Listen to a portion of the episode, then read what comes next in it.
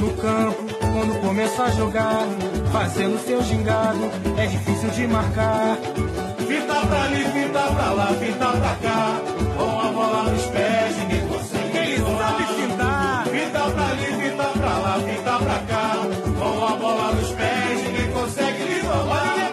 Med lyden af de to gamle flamingodrenge, Dilio og Julio Sassa Odigella, er vi klar med endnu en podcast fra Brasserbolds side. Normalt så plejer Peter Arnhold i Brasilien og jeg, Andreas Knudsen her i Danmark, at tilstræbe og optage vores podcast om onsdagen. Nogle gange så lader det sig ikke gøre, og i dag der er det faktisk helt bevidst, at det ikke lader sig gøre, fordi at landstræner Chichi, han har udtaget sit landshold til de kommende landsholdskampe til øh, VM-kvalifikationen i 2018 i, i Rusland. Og det er jo det, vi starter vores podcast med, landsholdsudtagelsen. Hvem er med, og hvem er ikke med, hvad der er sket siden sidst?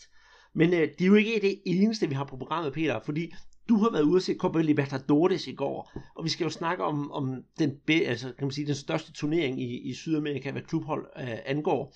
Og det har jo ikke været lutter lavkage, det kan vi roligt sige. Men øh, hvad har vi ud over på programmet? Jamen, så skal vi selvfølgelig kigge på Serie A, hvor vi skal vende kajakken. Altså nu er der spillet øh, eller 19 runder, ikke? og, og øh, der er jo 20 hold, så, så nu skal vi jo i gang med, med returrunderne, øh, og det bliver jo øh, spændende at se. Ikke? Og vi havde jo Lars Borkoner her i var det maj måned, øh, og kommet med vores bud på, på hvem der sluttede i toppen, midten og i bunden, og, og det skal vi selvfølgelig stå til regnskab øh, for. Og så øh, er der også øh, sådan under, hvad skal vi kalde det, sådan diverse.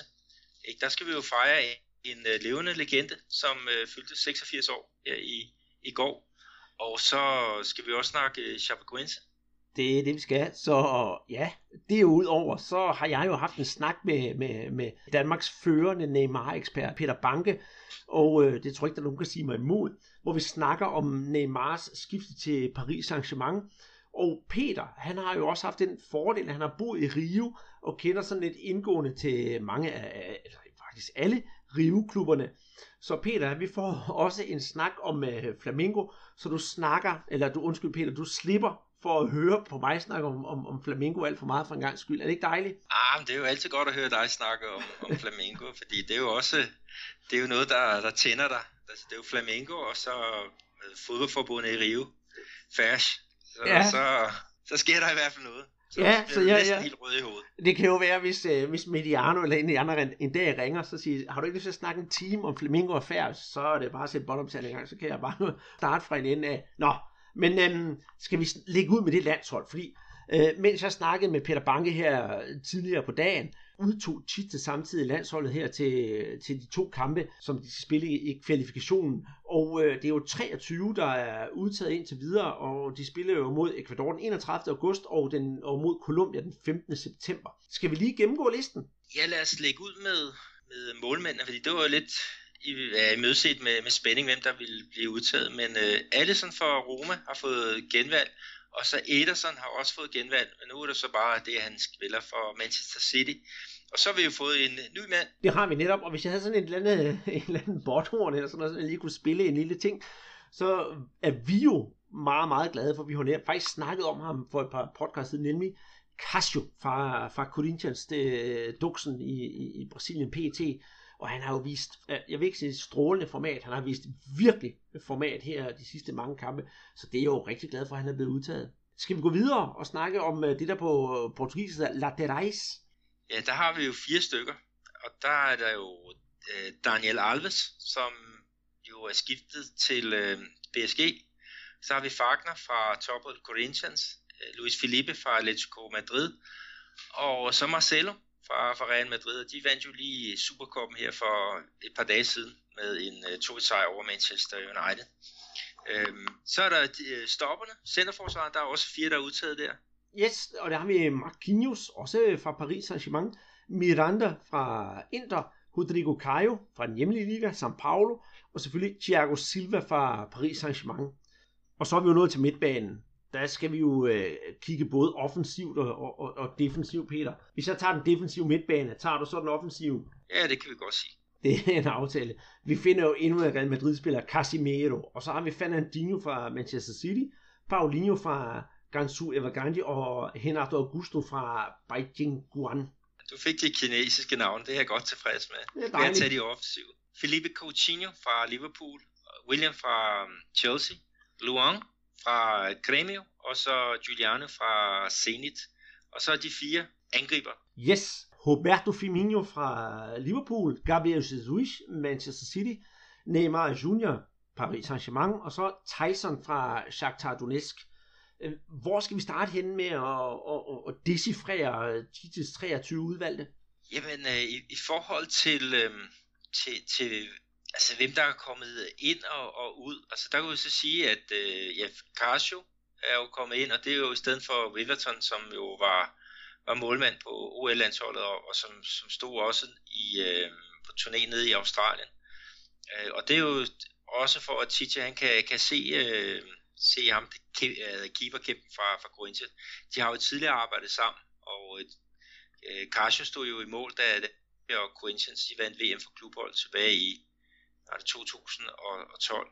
Øh, men, men han er jo en, ja, en af de to bedste øh, keeper i øjeblikket i, i øh, brasiliansk klubfodbold. Øh, Vanderlei, ham øh, er der også mange, der, der gerne vil have, have set øh, i, i landsholdstruppen. På, på stopperpladsen, der er det jo Gilles fra Chandon Louin, som er, er blevet øh, disset i denne omværing, og, og øh, Rodrigo Caio er, er så på. Og så på midtbanen, der er der jo sket noget interessant. Øh, Diego er røget ud, ikke? og han har gjort plads til hvem?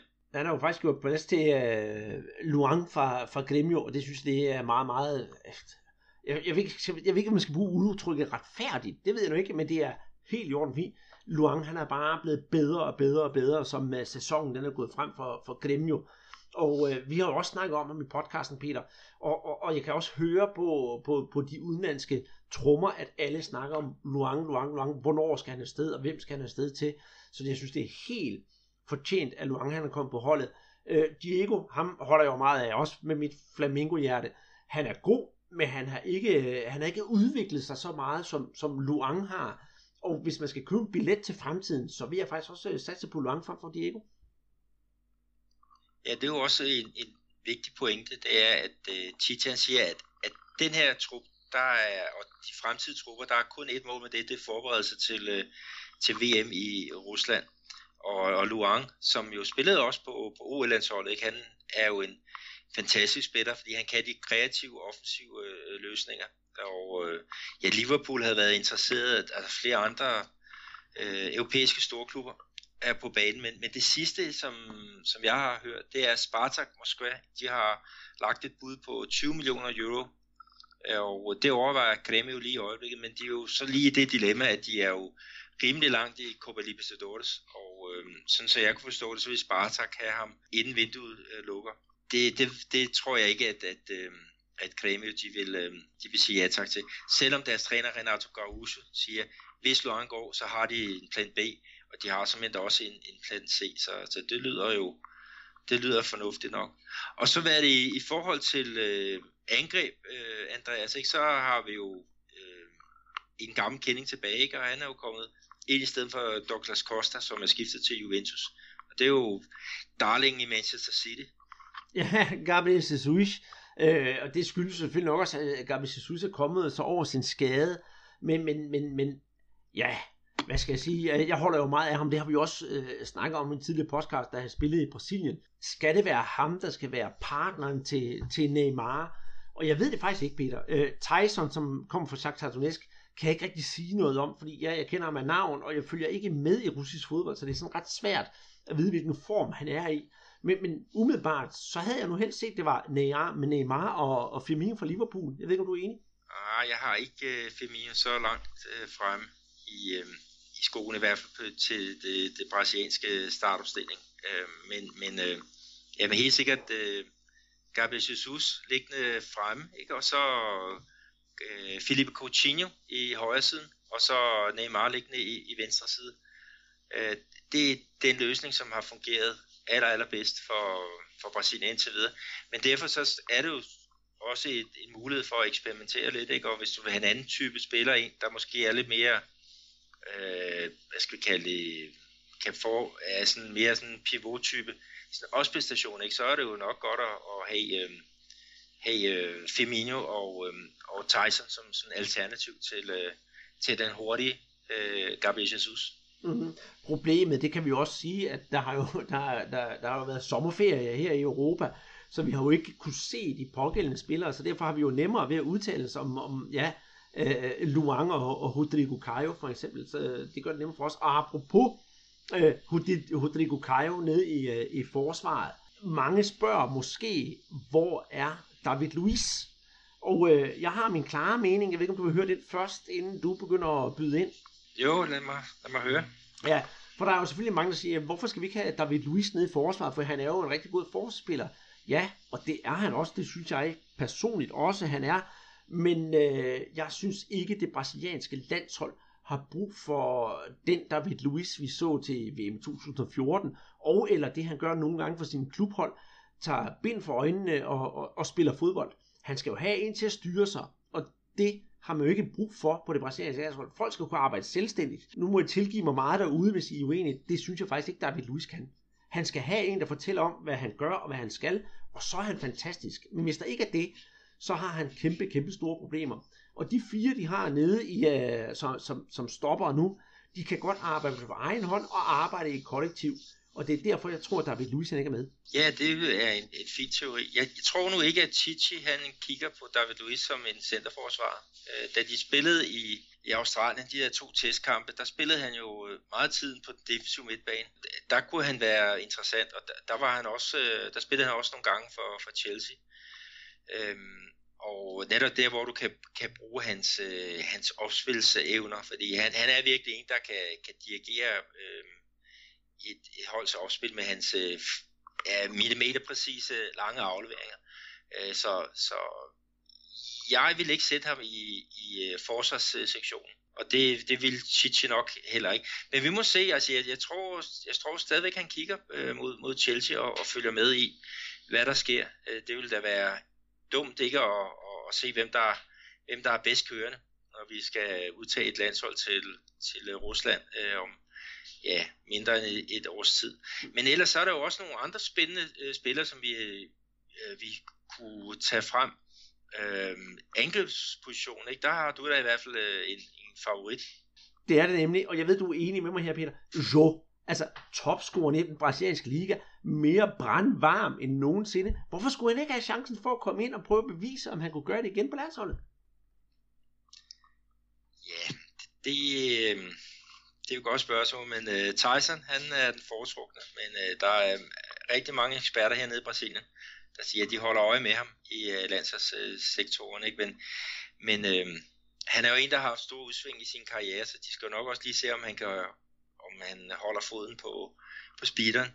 Øh, men der er jo flere andre kandidater fra, fra Corinthians øh, holdet. Øh, Rodriguinho, øh, midtbanespilleren, vil jeg et eller andet sted gerne have set ind i stedet for, for Giuliano. Og øh, Giuliano har jo problemer med sin klub. Øh, han er jo ikke øh, sådan rigtig øh, inde i planerne, ikke? og der er tale om, at han måske skal skifte til tyrkisk fodbold. Øh, men, men han gjorde det rigtig godt, da de spillede nede i Australien med det her øh, lidt, lidt alternative øh, landshold. Ikke? Og så er der jo en, en anden en, som har gjort det forrygende. Øh, ind, ind på, på venstrebakken. Det er øh, Jeremy Arana, som øh, er ung, og, og der er bare så meget fremtid i, i den øh, knægt. Jeg tror, han har taget fusen på, på alt og alle. Øh, her øh, offensiv øh, med rigtig mange gode kvaliteter, og og flittig, øh, sådan en rigtig brasserbak frem og tilbage, men han kan altså også det, det defensive arbejde. Men hvis vi sådan kigger lidt på, på os på, på truppen, så er centerforsvaret, der har vi jo øh, Rodrigo Caio, øh, men her i Brasilien, der bliver han jo ikke vurderet til at være den bedste stopper, øh, i hvert fald ikke i, i Serie A, fordi der, der har Cremio deres, øh, deres helt øh, eget bud på en landsspiller. Jo, jo, men, men, men tror du ikke også, det har noget at gøre med, inden vi øh, kommer ind på Gremio, at øh, Rodrigo Caio, han spiller for, for São Paulo, og São Paulo, de spiller jo som sæt kartofler for tiden, det kan vi godt blive enige om. Så folk, de ser jo ikke en storspiller i en klub, der ikke klarer sig særlig godt. Nej, det, det er rigtigt. Øh, men øh, han har jo også et, et øh, ansvar for, at, at det ikke går så godt. Altså hvis, hvis de indkasserer mange mål, og der er en landsholdsspiller i centerforsvaret, så vil man nok pege på ham og så sige, hvad kan du ikke være bedre til at, at styre det, ikke? Og også i forhold til det med at have selvstændige spillere. Men det er rigtigt, han er en all-round spiller, og kan også gå op og, og spille på den defensive øh, mm. midtbane. Men den bedste stopper lige i øjeblikket, det er Jerome Det er det, øh, det, der...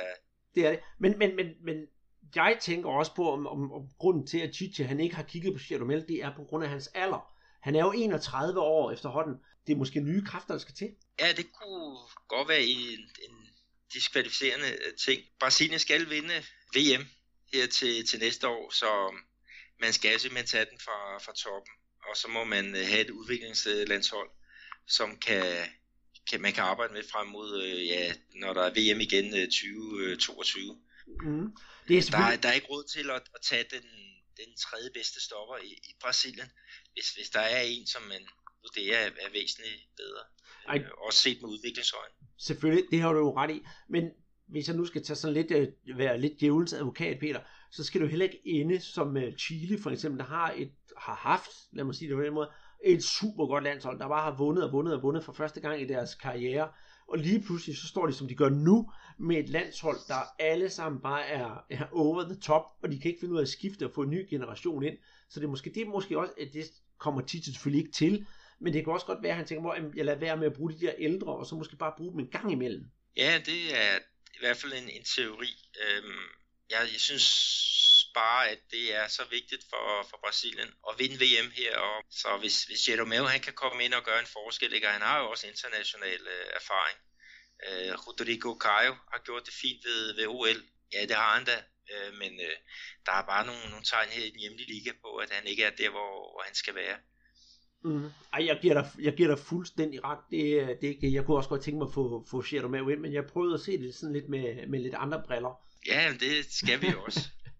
sådan, øh. Men uh, skal vi lukke landsholdet ned, uh, og så lige runde af måske sige, hvornår var det egentlig, det var, de skulle spille, og hvem var det, var, de skulle spille imod? Jamen, de spiller uh, mod Ecuador, og den skal faktisk spilles uh, her i det sydlige Brasilien, Porto Alegre, og det er Arena Grêmio, som skal ligge græs til, det er den, er det den 31. august. Og så er der jo øh, kampen mod Colombia, øh, som skal spilles på, på udbanen den, den 5. august. Og, øh, 5. september, ja. Øh, ja, undskyld, ja. Igen, hvis man skal se øh, kampen, så er der jo højst synlig mulighed for at se den på, på dansk tv, og, og vi har jo et, et rigtig, rigtig fint med øh, ja, Danmarks bedste side til at, at, at vise, hvor man kan se kampene. Det er nemlig, det er sofabold.dk, både som app og på nettet, også på Twitter for den sags skyld, der, der er vi rigtig gode venner med dem, og de er bare leveringsdygtige i det hele. Og jeg tror også, at de her to brasilianske kampe, må ikke også det er vores gode ven Jonas Svarts, der skal kommentere dem. Og det er det i hvert fald. Mm. Øh, et godt bud på, på en, en rigtig god uh, kommentator. Mm. Han har jo helt 100% styr på, på, hvad der sker hernede i Sydamerika, men han er, han er jo lidt belastet af, øh, han har en stor kærlighed for, for Argentina. Ja, det kan vi jo godt sige. Det kan vi roligt sige. ja, og jeg har tilgivet ham. Men øh, nu runder jeg det her landshold af, vil jeg sige, at vi skal jo selvfølgelig også lige have stillingen i, øh, i kan man sige, i ligaen, i kvalifikationen, og, inden vi går videre. Og det er jo altså Brasilien på førstepladsen med, med 33 point, og på andenpladsen har vi Colombia med 24 point, på tredjepladsen Uruguay med 23 point, på fjerdepladsen Chile med 23 point, og så på, øh, på femtepladsen Argentina med, med 22 point. Så selvfølgelig, Brasilien har kvalificeret sig, men øh, skæbnekampen, den ligger jo med Argentina. Ja, det, det er rigtigt. Der er fire, der kvalificerer sig direkte til øh, VM-slutrunden, og så nummer fem, altså den position, som Argentina har nu. De skal ud i nogle, øh, hvad er det, kvalkampe. Vi skal da håbe på, på Argentina, selvom det er ærgerivalerne, så en VM-slutrunde uden, øh, uden Messi, det vil da ikke øh, være, være så godt. Og ja, nu med ny træner, for forhåbentlig får de øh, vinger, øh, hvad hedder det, luft under vingerne. Og så skal vi jo også en anden ting, øh, Andreas. Altså jeg vil sige, at udsigten fra Brasilien, den er jo rigtig god lige i øjeblikket. Fordi at øh, FIFA, de har jo offentliggjort øh, ranglisten for, for landsholdene. Og det ser jo rigtig fint ud med Brasilien på toppen igen. Det er jo også noget, der er vigtigt, at når der er VM-slutrunde, så øh, er det den øh, rangliste, der bestemmer, øh, hvem der bliver topseedet. Øh, der er, jeg tror, der, er, hvad der, der bliver otte puljer, ikke? og Rusland bliver, bliver puttet i en af puljerne, ikke? og så er de top 7, de bliver fordelt rundt i, i de resterende.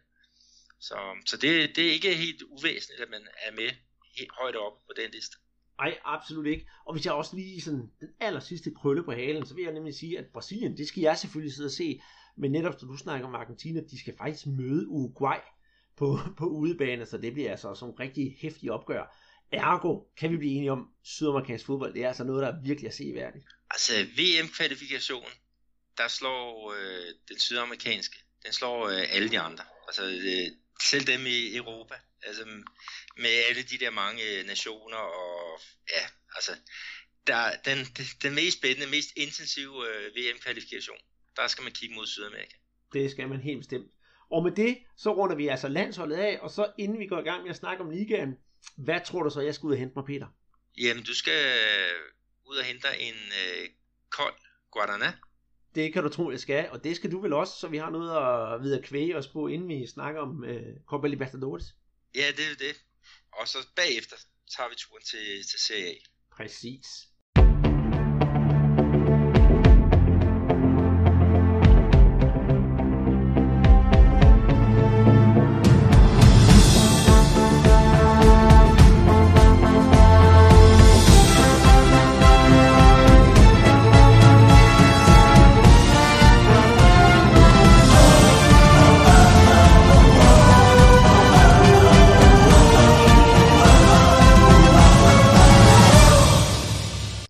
Den der lige var sat på, det er jo, øh, kan man sige, introen, eller musikken til Copa Libertadores, sådan meget pompøs, kan man jo høre, ligesom Champions League-hymnen. Og det er jo det, vi skal til at snakke om nu. Øh, inden jeg sådan bliver alt for ivrig og, og glad om, om Copa Libertadores, for det har vi været før, Peter, så kan vi jo sige, at den her uge, der, der flager vi jo næsten på halv.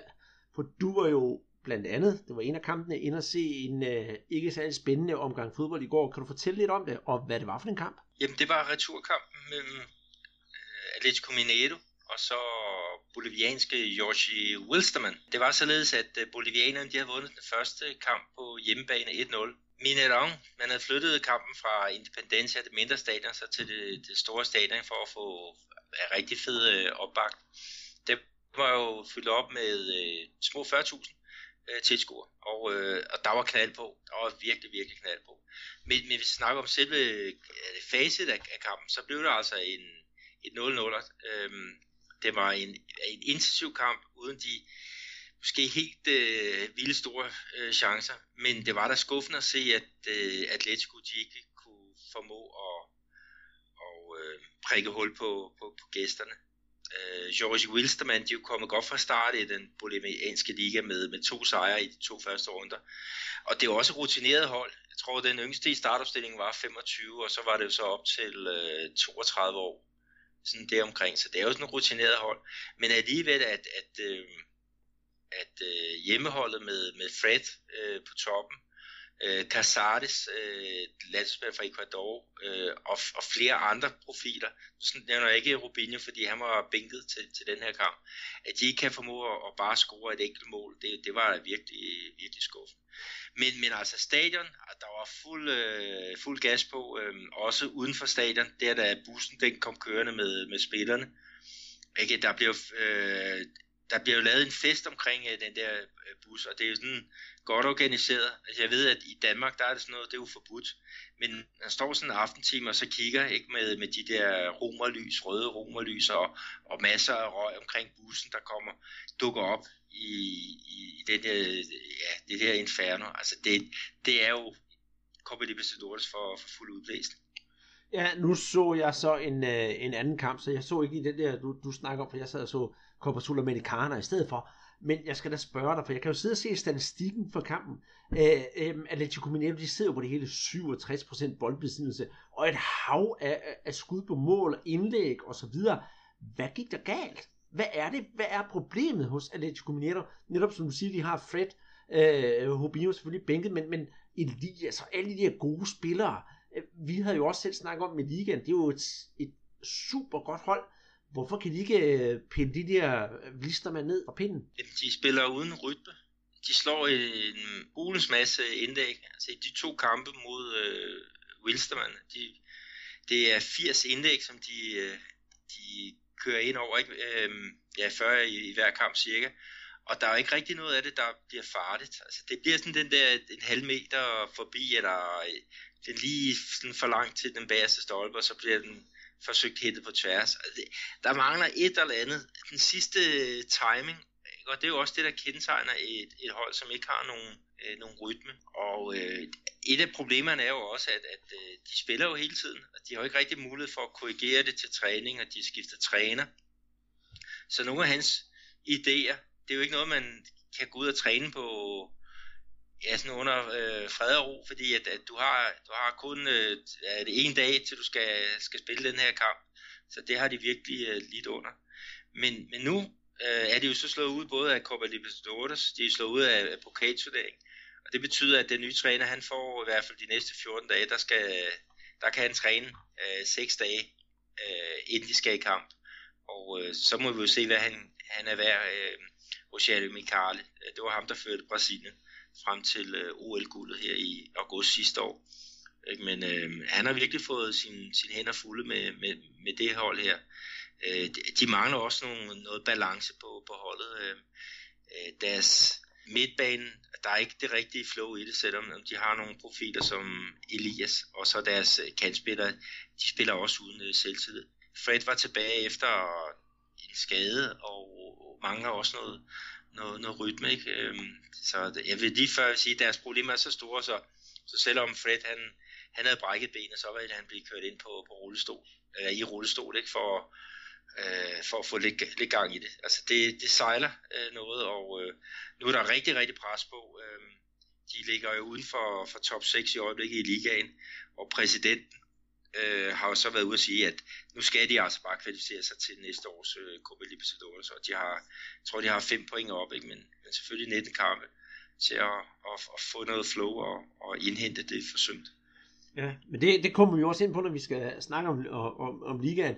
Men vi kan jo begge to blive enige om, ryge ud til George, George, George Wisterman. Det er faktisk lidt svært at sige det er pinligt for, for Atletico Mineiro, og vi havde jo begge to tippet dem videre, ikke til finalen måske, men i hvert fald videre over, over det her hold. Øh, hvis vi skal fortsætte det ruten, så kommer vi jo faktisk til, til Palmeiras, der spiller mod øh, Barcelona. Nej, og det er ikke dem, øh, men de røg jo ud i en, øh, i en, en straffesparkskonkurrence efter 1-1, og derved, der tabte de, fordi de tabte straffesparkkonkurrencen. Og jeg har læst i øh, brasilianske medier i dag, alle siger bare, som man siger i, i Brasilien, uma vergonha. Øh, det var en, en, ikke en skam, men ikke skam, som man siger på dansk, men det var øh, skamfuldt, den måde, de gik ud på. Det var jo rystende. Altså, alle havde jo også set, at de skulle øh, vinde over Barcelona, i hvert fald gå videre. Ja, altså, de tabte jo den, den øh, første kamp 1-0 i Ecuador i, i nogle fantastiske rammer. Øhm, og så var der jo lagt op til, at de skulle skulle vinde i hvert fald 2-0 på, på hjemmebane, men, men de har problemer også med at, at kreere spillet. Øhm, deres mål bliver også sat ind af, på kontrastød øh, af, af Mois, der, der kom ind og, og var med til at starte det der øh, angreb. Øhm, men men de, de mangler også nogle idéer, nogle offensive idéer, og, og Kuka, deres øh, tilbagekommende træner, han har jo, når der var noget, der ikke fungerede, så har han jo altid bare spillet nogle lange bolde op.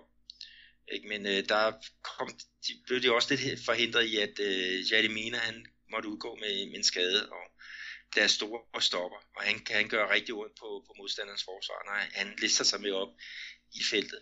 Men, men kæmpe, kæmpe skuffelse for, ja, for brasiliansk fodbold. Øh, Barcelona, ja, det er da et okay hold. Jorge Wilstermann, det er da også et, et øh, okay hold, men på, på lavere niveau end, end, øh, end holdet fra Ecuador et brasiliansk fodbold, de burde, de burde øh, have to hold, i hvert fald i, i den her øh, kvartfinal. De, de to store, vores favoritter, Palmeiras, det, det er skuffende, at de ikke er, er med, men det er deres egen skyld. Jamen det giver dig fuldstændig ret i, altså det er jo, altså, det er jo ja, ja, skamligt simpelthen. Men øh, hvis vi skal tage de, kan man sige, de lysere briller på og de gode nyheder, så har vi jo Gremio, der spiller mod argentinske Godoy Cruz det var jo et helt andet resultat. De vandt jo 2-1, og så er de jo videre. Øh, to mål af, af, af Pedro Rocha, begge to lagt op af Lucas Barrios. Det er jo så det, men er, det synes jeg i hvert fald, er Gremio de nye favoritter til at vinde Copa Libertadores? Altså, har stadigvæk øh, et par brasilianske hold øh, tilbage. Øh, Santos Øh, de skal jo spille mod Atletico Paranaense, øh, returkamp her i, aften. Og så har vi jo også øh, Botafogo, ikke? Så, så hvis alt går vel, så har vi jo helt sikkert to hold, øh, måske tre brasilianske hold med i, i kvartfinalen. Og øh, hvis jeg skulle arrangere den, hvis vi siger, at Santos går videre, ikke, så vil det være Grêmio, bedste brasilianske bud, Santos øh, på andenpladsen, og så Botafogo som det, det tredje bedste hold. Og det er faktisk det, der bliver enormt spændende. For øh, Botafogo, de skal jo møde Klub Nacional og føre 1-0 fra den første kamp. Hvis Botafogo så går videre, så skal de jo rent faktisk møde Gremio. Og øh, Santos, eller Atletico, Atletico Paranaense, vinder den kamp, skal møde Barcelona. Så der bliver jo rigtig, rigtig spændende opgør at se frem til der. Ja, vi får i hvert fald øh, hvad hedder det, sådan, det er sådan meget sjovt, fordi den, den ene halvdel, ikke, den øh, kan godt blive meget brasiliansk, ikke, mens den, den anden halvdel, den er jo meget argentinsk øh, lige i øjeblikket, ikke? altså River Plate er jo gået igennem til, til kvartfinalen, de skal faktisk møde øh, uh, Georgie Wilstermann, og så Lanús er jo også uh, videre, ikke? og de kommer til at vinde, møde vinderen af Emelec fra Ecuador og San Lorenzo uh, fra Argentina, ikke? og det, der har San Lorenzo, de har en kæmpe fordel i, 1-0 i den første kamp, og så hjemmebane nu. Og det er jo San Lorenzo, hvor Musis, den gamle FCK, er.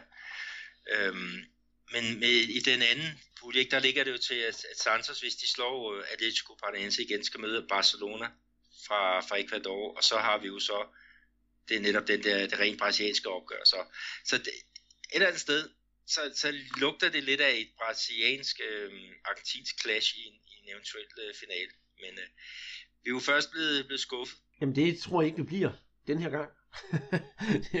det bliver nødt til. Jeg bliver nødt til at have en positiv hat på, Peter. Det kan du godt forstå. Så vi skal jo have et, uh, i hvert fald et brasiliansk hold frem til finalen.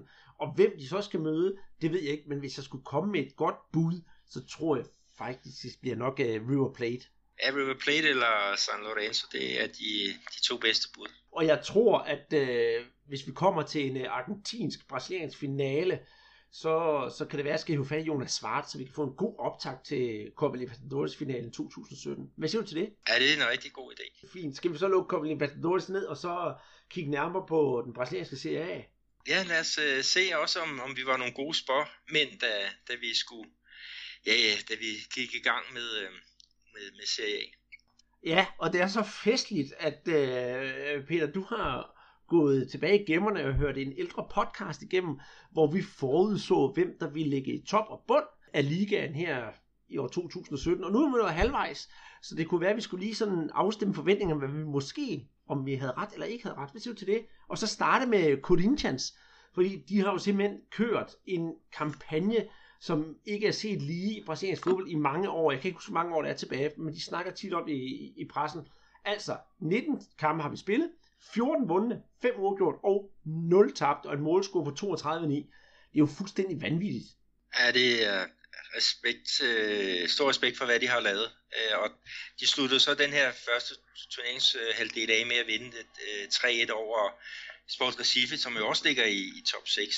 Og øh, vi har jo snakket om lidt tidligere, at Arne scorer til, til 1-0. Øh, Rodriguinho øh, scorer øh, til 2-0 på et gudemål, altså hvor han får den fra ja, ved midterlinjen og så ekspres øh, op mod, mod modstanders mål, og så med venstre venstrepoten, så banker han den op i, i krogen øh, fra grænsen af, af feltet. Og så var der altså en mål efter dødbold, og så får sport reduceret til, til sidst på også et, et fantastisk langskudsmål. Og der skal jo også noget til at overliste øh, Casio. Ikke? Øh, så, men, men i, i forhold til, øh, til, til også hvad vi, vi tippede, øh, Andreas, ikke? Så, så havde vi jo øh, Corinthians øh, med i øh, blandt øh, favoritterne. Altså, vi havde to, som vi sagde, det bliver, de er, er store favoritter til at, at, at, at rende om titlen. Ikke? Ja.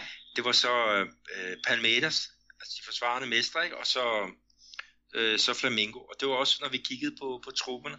Og Corinthians havde vi så nede på, på en tredjeplads, så vi har jo ikke øh, ramt helt øh, skævt der, men, men de har jo virkelig fået, fået flow, altså det må man øh, sige, og, og øh, de, de, ja, maskinen kører derud af, det er jo ikke altid, det, det er så smukt, så smukt, men øh, øh det, er, det er effektivt, og de har ikke tabt i, jeg tror det er 33 kampe i, i rap, så, så det er helt fortjent, øh, at de, de ligger deroppe.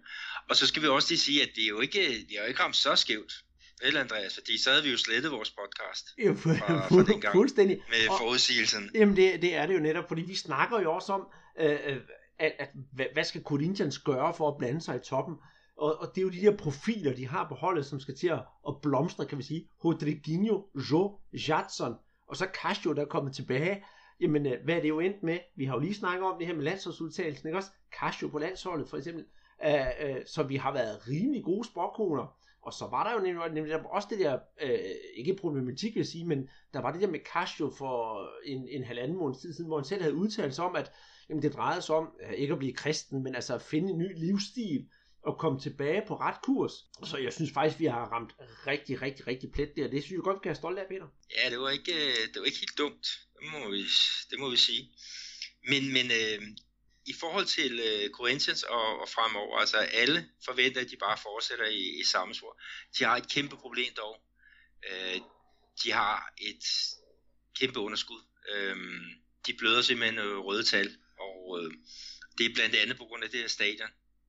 VM-stadion, som, som er blevet en møllestil omkring øh, øh, fødderne. Så de bliver nødt til at, at sælge øh, profiler, og øh, det kan da godt være, at de, de gør det allerede nu for at stoppe øh, det værste. Og øh, så kunne det jo godt være, at Arne, øh, at det er farvel øh, til ham. Og Rodriguinho kunne jeg også godt forestille mig, at de var interesseret i at sælge. Og så er det jo lige pludselig en anden situation. Øh, men øh, vi, vi må se, om, om øh, de kan få, om de kan holde på, på spillerne, og så sige, okay, vi lever med det underskud.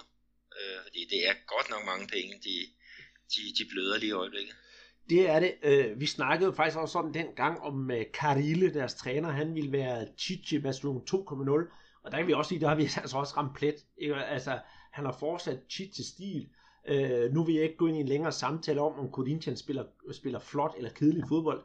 Det er ikke det, der er vigtigt her. Nu er det bare vigtigt, om de ligger nummer et eller ikke gør. Så jeg synes, det altså, ja, vi har sgu klaret den godt, Peter. Ja, og det med, med, med stor forspring til, til nummer to, ikke, som, som er Gremio. Øh, og Gremio, de øh, sluttede øh, halv, altså første turneringshalvdel af med at vinde 2-0 over Atletico Mineiro. Øh, og det var jo begge hold øh, skulle øh, i aktion i Copa Libertadores, så de stillede med rigtig mange øh, reserver. Og Gremio, de vandt altså 2-0 øh, på mål af Fernandinho, og så Pedro Rocha. Øh, den sidste, han brillerede jo med to kasser i Libertadores. Og så må vi så sige, at øh, Atletico Mineiro, øh, de fik et straffe. Rubinho brændte. Øh, det er jo et, et meget godt udtryk for, for klubbens øh, tilstand i øjeblikket. Men Grêmio, dem havde vi faktisk øh, i midterfeltet øh, i vores øh, forudsigelser, men vi sagde også, at øh, det kunne godt blive top, hvis de øh, finder en, en stabilitet. Og det, og det har de jo netop gjort, og det, det, jeg sidder netop med et stort smil, hvor det er lige ved, man kan høre det garanteret, ikke også? At de har jo fundet den her stabilitet, ergo, at de kommer højere op i, i, i hierarkiet. Og deres profiler, ja, Marcelo Grøy, han står sgu godt. Luang nævnte vi også dengang, og, og Jeromel, Haloisa, to landsholdsspillere. Jamen, kan vi forvente mere? Problemet for, for Grêmio, det er, at, at hvis de sælger for eksempel Luan, øh, hvis han ryger til øh, Spartak for de der 20 millioner euro, så får de et problem. Også selvom træneren siger, at, at det har de allerede kalkuleret med. Øh, men øh, Grêmio, det er måske det mest attraktivt spændende hold i Brasilien øh, lige i, i øjeblikket. Øh, så lad os da håbe, at de kan beholde øh, Luang. Mm-hmm. Nummer tre, Andreas, det, det er, jo, er jo fiskene. Jamen, det er jo fiskene fra Santos, og de har altså også kørt en sådan rimelig god stil, det skal vi bestemt ikke brokke os over. Øh, 10 sejre, 5 uafgjorte og øh, 4 nederlag. Og ja, Peter, sidst, da, da, da vi snakkede om sådan i optakten, der snakkede vi om, at de kunne godt blande sig i toppen, men de havde været lidt svingende til at starte med. Men de har altså også ligesom fundet en sådan fælles kurs at gå frem efter, og deres profiler, Lucas Lima, Renato og Ricardo Oliveira, øh, det er jo heller ikke så dårligt. Og så har vi vores øh, dansker input, som ikke får så meget spil, spilletid for tiden, nemlig øh, Kajke. Ja, de øh, manglede i hvert fald målscore i den sidste kamp. Det var så 0-0 ude mod øh, oprykkerne fra Hawaii. Øh, men øh, der var så et, et, et øh, ja, begge hold havde forsøg på, på træværket. Men, men de har, øh, altså de havde jo en, en kæmpe krise, og de fyrede deres, deres træner. Øh, det var det var Junior. Og øh, den nye, han er jo kommet til, øh, og, og har gjort det øh, rigtig godt. Så, så nu er de ja, på rette kurs, og vi havde dem i en, ja, på en femteplads, og de er nummer tre, så, så det, det var heller ikke helt øh, skudt ved siden af. Overhovedet ikke. Øh, mestrene fra Parameters, de ligger på fjerdepladsen, og der, øh, ja selvfølgelig har vi ikke skudt ved siden af den forstand, men vi havde jo sådan tænkt på, at de skulle nok øh, blande sig rigtig meget i toppen. Øh, problemet det var så dengang, jeg kan ikke engang huske, havde de uh, Kuka som træner, da vi lavede optakten, eller havde de ikke fået ham tilbage nu? Jo, ham havde de øh, fået tilbage, øh, så det er ham, der har stået ved, ved roret øh, under alle kampene i, i Serie A. Øh, men, men det har altså heller ikke fungeret øh, 100%. Altså, de har mistet Gabriel Jesus, i forhold til, til sidste år, og så har de jo hentet en masse øh, dyre og dygtige spillere, hvor øh, Borja, øh, den øh, øh, angriberen fra, fra Colombia, øh, har, har store skuffet, og øh, han sad faktisk på bænken her, da de spillede Copa Libertadores her i, i går. Øh, så ja, her den sidste runde, ikke, der, der tager de jo 1-0 hjemme til Atletico Paranaense ikke, på, på mål af, af Thiago Eleno. Hjørnespark, ikke? Øh, og det er jo også noget, at sige. Hjørnespark, det plejer jo at være det, Kuka han er god til, men, øh, men nu bliver de straffet på, på, på sådan nogle dødbold, ikke? Så, så de skal virkelig hive sig, sig selv op, men, men altså, jeg tror nok, at de skal klare sig i, i en top 6 selvom vi havde tippet dem som, som mestre, men Kuka har selv sagt, det løb, det er kørt. Øh, nu skal det kvalificere sig til Libertadores 2018. Det, mm. det er hovedmålet. Nogen, der i den grad er blevet straffet, det er jo holdet på femtepladsen netop Flamingo. Øh, den tredje her tilbage, den tredje, der spillede, tabte 3-2 mod Santos, og så sørger man ikke om weekenden igen. De tabte 0-2 til Victoria, og det kostede så træner Sehekardo posten. Øh, jeg vil ikke gå dybere ind i øh, Flamingos situation lige nu, for den har jeg jo snakket om med Peter Banke, så vi kommer bare til at snakke om det samme to gange. Men øh, de har jo bestemt også underpræsteret, for dem havde vi jo sagt skulle være øh, blandt første udfordrende til titlen i år. Vi havde dem på, på anden plads, øh, men øh, ja, der er, er store problemer. Øh, de tager 2-0 hjemme til Victoria, som er, er under stregen. Det er, det er ikke, ikke særlig øh, godt. Øh, men øh, forhåbentlig så kan de jo finde en, en, øh, en dygtig øh, ny træner. Øh, der er jo tale om, at de vil have fat i... Øh, Ueda, som, som var træner for, eller er træner i Atletico Nacional, øh, de kolumbianske Copa Libertadores mestre. Så det, det, må vi jo se, men det, det snakker du og Banke om. Ja, det gør vi helt bestemt, øh, som jeg nævner. Banke, han er vist på vej til, ikke Banke, men Rueda, han er på vej til Brasilien for, for at snakke med Flamengo. Men uh, Flamengo, det er jo sådan en klub, hvor øh, der går rigtig, rigtig mange rygter. Så det er sådan lidt svært at sortere skidt for sig og snot for sig. Så indtil videre, der tager jeg den sådan stille og roligt og følger det hele på sidelinjen, sådan med at holde det, det gyldne overblik. Men øhm, hvis vi så kigger på 6. pladsen, Peter, der finder vi faktisk lidt en overraskelse, nemlig Sport Recif. Det havde vi jo regnet med skulle være i ja, den nederste del af, af midterfeltet. Øh, og øh, det så jo også sådan ud, da turneringen startede. Men så fyrede de træneren og øh, fik fat i en, en gammel øh, kending, øh, Vandale Luxemburgo, tidligere Real Madrid-træner og landsholdstræner. Og han har altså lavet magi. Altså, jeg er virkelig overrasket over det, det arbejde, han har fået, fået lavet med, med løverne øh, fra, fra Recife. Og øh, ja, de har jo bare kørt derop af, og de holder alligevel en plads i top 6, selvom de, de, de tabte øh, her til, øh, til Corinthians med, øh, med 3-1. Så, så det har været en positiv overraskelse, og, og vi skød lidt forbi, selvom du sagde noget om, de kan godt overraske.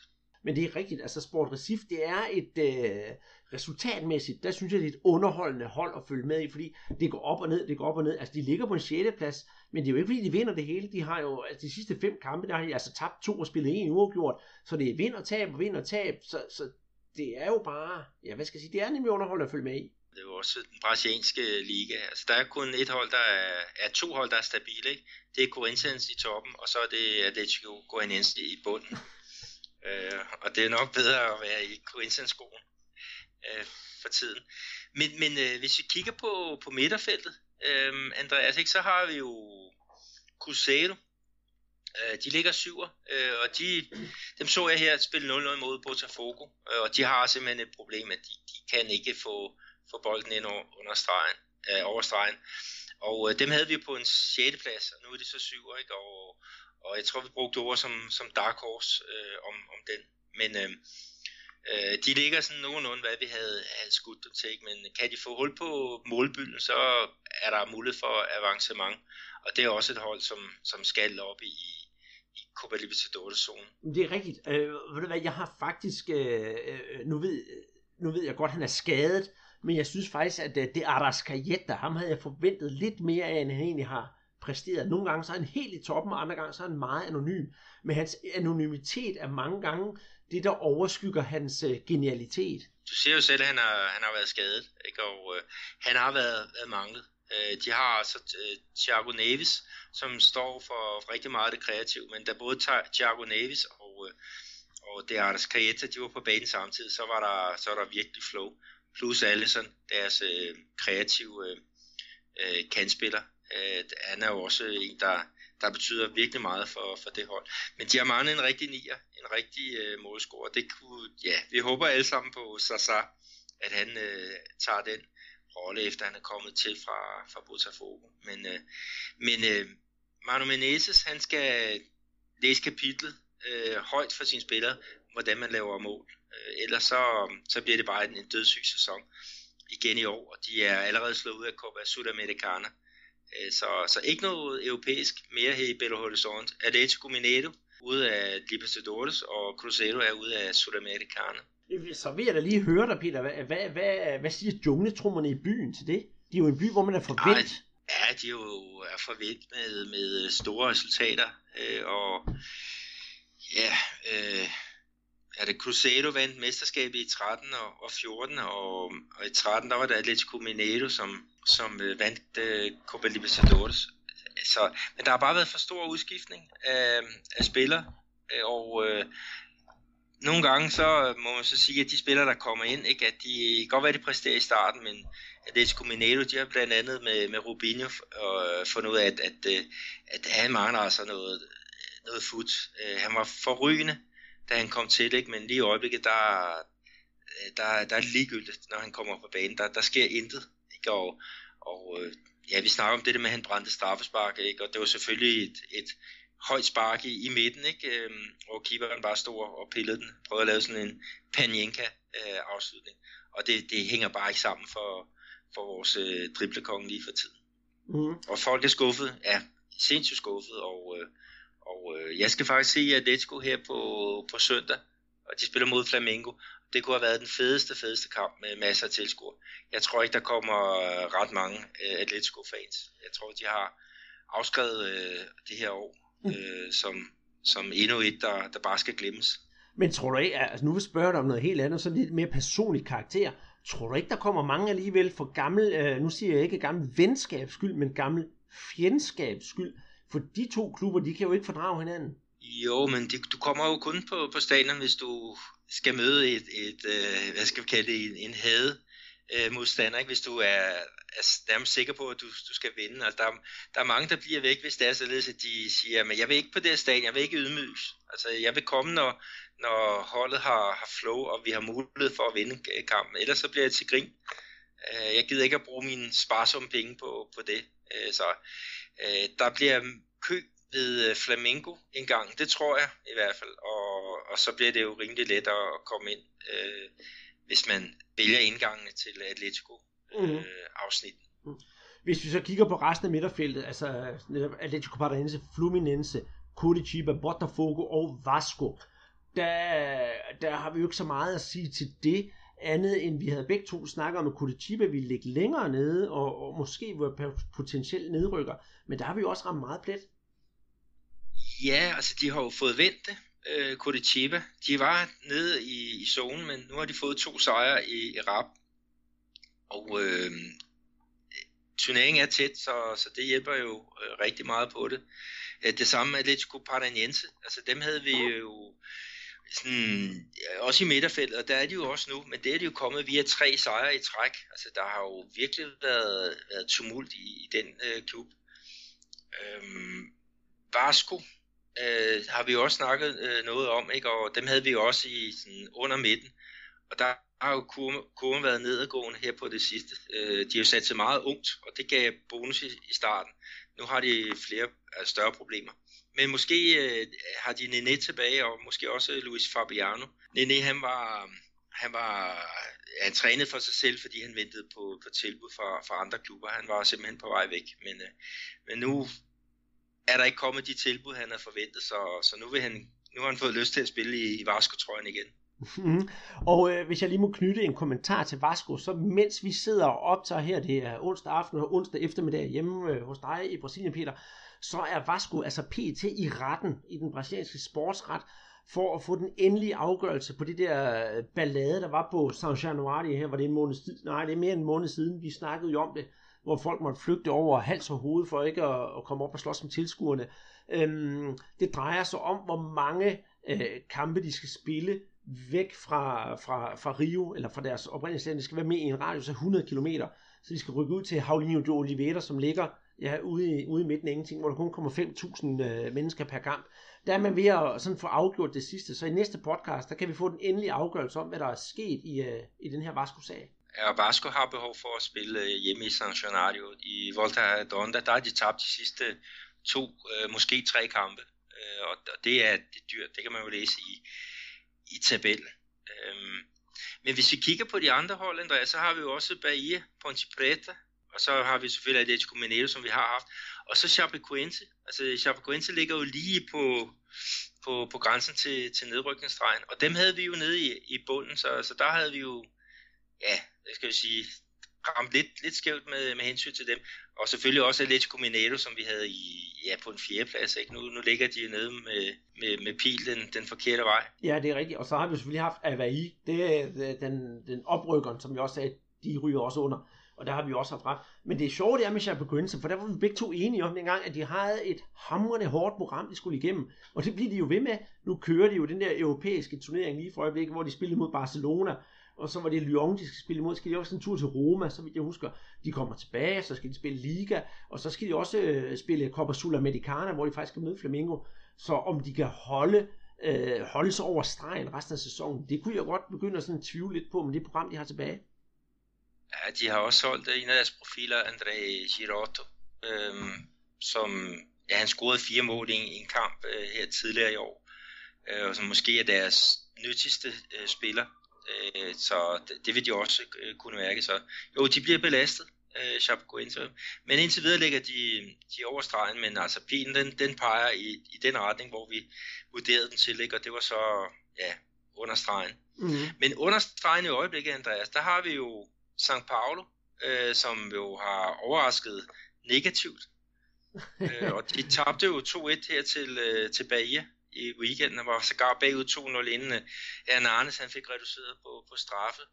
Øh, profilen Cicero træner for sig selv. Øh, han er ikke øh, længere øh, at, at dele i deres, øh, deres planer.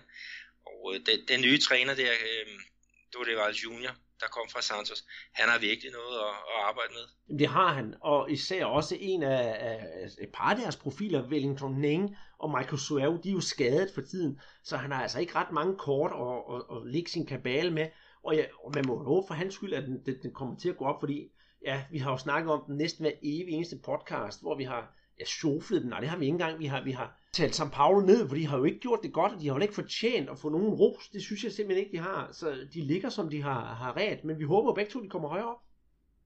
Ja, det er jo en kæmpe klub, São Paulo, og, og øh, de skal i hvert fald op i, ja, nærmere top, top 6 end, end øh, ligge og rode under stregen. Men de har jo aldrig været nede i, i Serie B, ikke? Og, og jeg ved ikke, om de opfatter sig selv som, som det er umuligt at, at, at ryge ned i næst bedste række, men det så vi med International sidste år, at øh, der, der er ikke nogen naturlov, der holder de store klubber op. Der, der, ja, vi, vi må krydse fingre for, at, at de, de kommer op, øh, hvor de hører til, og deres øh, fans, øh, de også forventer, de er. Ikke? Altså, der er jo nogle af kampen, der var jo over 50.000 her i, i år til, til uh, São Paulo mod, jeg kan ikke huske, hvem det var, men uh, på Morumbi. Så en kæmpe klub. Jamen, vil du sige mere om, São Paulo? Nej, nej, det vil jeg ikke. Det var bare fordi, du snakker med International netop, der, der, der rykket ned for første gang. Der vil jeg lige så knytte den kommentar til, at uh, øh, PET ligger faktisk på anden pladsen i den næstbedste række, og det går rigtig godt for dem efter en rigtig, rigtig dårlig periode. Så jeg tror, vi skal forvente at se dem tilbage. Men det er en helt anden snak. Øh, uh, Victoria, det vil jeg da også gerne snakke om, Peter. Uh, de havde fornøjelsen at vinde 2-0 over Flamengo, og så var der, deres der er reddet, og næsten tror jeg faktisk også øh, halv sæson, for at tage sådan en stor skalp på udebane, det har givet dem utrolig, utrolig meget selvtillid. Så, så ja, øh, det kan godt være, det ligger under stregen, men det er sådan et hold, der alligevel sådan, jeg kunne godt forestille mig, de overlever endnu en sæson. Vi havde netop også Victoria i øh, midterregionen, men øh, de har fået en ny træner, øh, øh, Mancini, som jo var i Chapecoense. Han startede i Chapecoense i hvert fald. Han, er, han har overtaget øh, roret, og øh, det har givet to sejre og en uafgjort. Altså han har virkelig fået, fået lukket øh, ja, defensiven øh, godt af, og øh, det har altså givet noget, noget bonus. De kommer til at bevæge sig i den rigtige retning. Øh, det, det tror jeg da. Mm. Og så vores, øh, ja, dem hvor vi har ramt absolut plet, det er jo Avaí på næst sidste pladsen, og så Atletico Goianiense, ja, som ligger aller, sidst, der ligger isoleret. Men øh, det, vi, vi kan da godt være vores, vores gæt øh, bekendt, synes jeg. Det synes jeg helt bestemt, vi kan, og det, det viser jo bare, at uh, heldigvis vi ved, hvad vi snakker om, og det er jeg jo rigtig glad for at vide. Hvad skal vi så se frem til her i, i, i Serie A? Nu har vi gennemgået, når hvad vores uh, forudsigelser var før sæsonen, men uh, der er jo altså også en, en, en runde her i weekenden. Hvad glæder du dig til, Peter? Oh, der er blandt andet St. Paulo mod uh, Cruzeiro. Uh, det bliver en, en, øh, en vild kamp, forhåbentlig med masser af, af tilskuere på, på Murumbi. Øh, São Paulo, de skal jo vinde for at komme derop af, og Cruzeiro, de skal jo også jagte den der top 6. Så tre vigtige point på spil der. Og så er det den kamp, jeg skal se Atletico mod øh, Flamingo.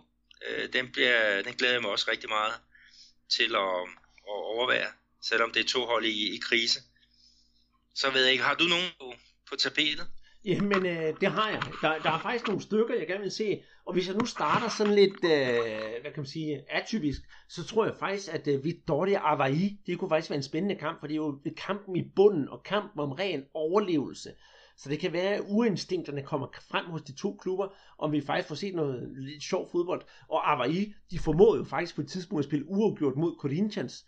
Så jeg tror ikke, det bliver nogen dårlig kamp. Den, øh, den kunne jeg egentlig godt tænke mig at se. Og så, øh, hvis du siger Vasco Palmeiras, det er, jo, øh, det er jo også endnu en gang Rio mod São Paulo. Et stort opgør i sig selv. Og så synes jeg også, at, at, at Vasco kan spille noget underholdende fodbold, hvis der ikke er ballade på, på sidelinjen. Den er interessant. Og selvfølgelig Botafogo Gremio. Det er jo også, ja, virkelig, altså Botafogo, der ligger sådan og, og svømmer rundt nede i, i, i midten mod, øh, mod Gremio, der ligger nummer to. Jeg tror godt, Botafogo på en god dag kan irritere Gremio. Og så der er der selvfølgelig Santos Fluminense, og det er sådan set bare for underholdningens skyld, for at få noget god fodbold at se, for de to hold kan virkelig spille underholdende fodbold. Men så er der heller ikke så mange kampe tilbage. Nej, det er meget, meget underholdende. Men hvis man vil se det på, på tv, så igen, jeg går ind på Sofabold. Øh, jeg kan se, at der er nogle, nogle stykker, der er, er legnet op her. Øhm, øh, blandt andet Atletico Goianiense mod Curitiba øh, bliver spillet øh, er det søndag klokken 9, men øh, Victoria er i den, du har snakket om, den, den kommer også på, men altså, Sofebold, det, det er stedet, hvor man skal gå ind og, og finde kanalerne. Men Andreas, vi mangler jo lige at gennemgå, øh, hvad er det, top 6 og, og bund øh, 4 plus vores øh, uh, topscore-liste. Dem kan vi jo lige gennemgå for at afrunde det hele. Det er rigtigt. Jeg skal lige sige, Peter, den kamp du nævner inde på Sofebold, vi spillede lørdag, ikke søndag. Men ja, top 6, som sagt, der har vi øh, efter 19 runder her Corinthians med 47 point, Gremio med 39 point, Santos med 35 point, på fjerdepladsen Palmeiras med 32, Flamengo på femtepladsen med 29, og Sport Recife på, på sjettepladsen med 28 point. Og øh, bunden, der på fjerde sidste pladsen, der ligger São Paulo med, med 19 point, og de har 3 point op til øh, Chapecoense, som er det første hold på den rigtige side af stregen. Også på 19 point, der har vi Victoria, der ligger tredje sidst. Avaí med øh, 18 point, øh, ligger næst sidst. Og så Atletico Goianense, de ligger nede med øh, 12 point aller, aller sidst. Og de har hele 10 point op til øh, nedrykningsstregen. Så de skal virkelig tage sig sammen, øh, hvis, de skal, hvis de ikke skal have en returbillet til, til CB. Og øh, hvis vi så kigger på topscorelisten, så er der heller ikke så meget, der har ændret sig. Det vi har jo på førstepladsen, fra, han er fra Corinthians med 11 mål. På andenpladsen har vi Enrique fra Fluminense med 10 mål. Dito Luca fra Ponte Preta også med 10 mål. Og så på fjerdepladsen André fra Sport Recife med 9 mål. Fernandinho fra Grêmio med 6 mål. Og Roger på, øh, på, også på femteplads med, med 6 mål, og så lukker vi og slukker vi her, synes jeg, med Diego Sosa fra Sport Recife 6 mål. Er der nogen, vi skal nævne, som jeg har glemt? Nej, ikke, ikke rigtigt. Så um, Diego Sosa, um, øhm, han er også jo nok, han er jo ikke blevet udtaget til, til landsholdet. Um, selvom han bliver, bliver ros meget i, i Sport Recife. Men uh, han må jo bare banke nogle flere kasser ind og overbevise uh, Chichi. Mm-hmm. Øh, jeg har faktisk en honorable mention, det er jo faktisk på 33. pladsen, der har vi jo Kajke fra Palmeiras med, med tre mål. Men skal vi lukke hvad er det, ligaen ned for den her omgang, og så kigge lidt på det der diverse? Ja, lad os kigge øh, i den pose med de blandede bolcher. Mm-hmm. Og der er det jo sådan, at øh, en af Brasiliens nulevende aller, aller, aller, aller største øh, fodboldkyrofæer, han, øh, han havde fødselsdag i går. Han fyldte 86, og det drejer sig om den firedobbelte verdensmester. Øh, en gang som spiller, og så tre gange som tilknyttet enten træner eller kan man sige, assistenttræner, nemlig øh, Mario Lobo Zagallo. Og øh, ja, der, hvad, hvad kan vi sige om den mand? Altså, han er jo alt, hvad, hvad, hvad man kan sige om brasiliansk fodbold. Ja, han vandt øh, VM to gange som øh, spiller. Det var i 58 og i 62.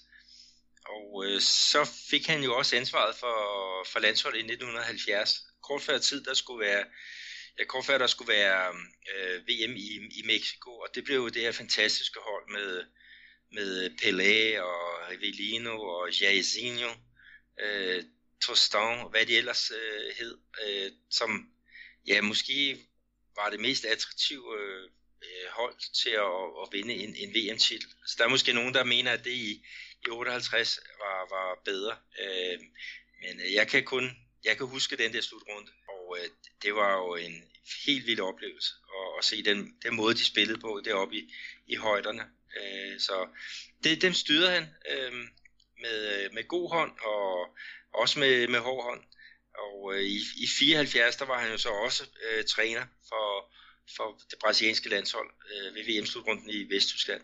Og der, der blev det jo til en, en øh, fjerdeplads. Noget skuffende fjerdeplads, og spillet var, var heller ikke så, så prangende. Men ellers har han jo også været assistenttræner i forbindelse med øh, VM-slutrunden i 94, hvor Brasilien øh, vandt. Ja, og så var han jo til sidst træner ved det der VM i 1998, hvor der var den der finale mod Frankrig, som Frankrig vandt med 3-0 Peter over en underlig skadet Ronaldo. Ja, det var en, en meget, meget kedelig historie. Ja. Men øh, det, han er jo bare en, en legende øh, hernede, og, og han bliver også koblet øh, til, på så mange ting som, som muligt. Øh, han, han helbred har været noget svingende. Han har været indlagt nogle gange, hvor folk har frygtet for, for hans, øh, hans liv. Øh, men, men han er still going strong. Det er i hvert fald, hvad jeg, har kunne læse mig frem til. Og, og øh, skal jeg ønske ham et kæmpe tillykke med de 86.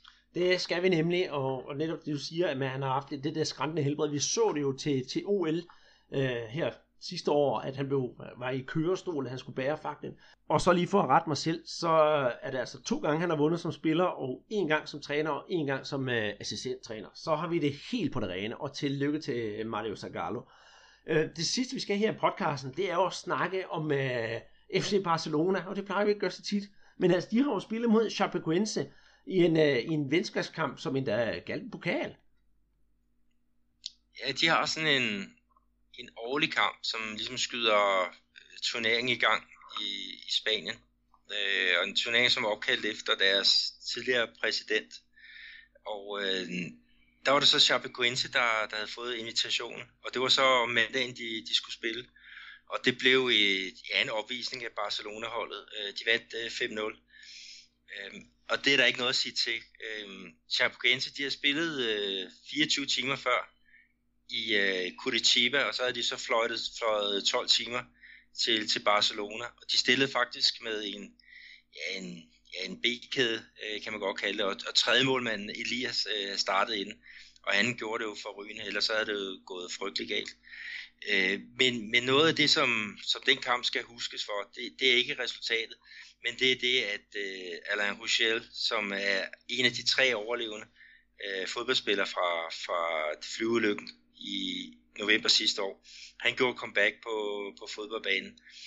Øh, og øh, øh, de to andre, øh, Neto og Folman, de var så også med inde på, på banen. Folman han har fået bortamputeret underbenet, øh, på, på det ene ben, og det var ham, der, der sparkede øh, kampen i gang. Så, så øh, de blev fejret, og, og det, var, det var meget, meget smuk, øh, øh, smuk kamp og, og overvære, selvom at, øh, hvad skal vi kalde det, holdene var, var ulige af, af mange årsager.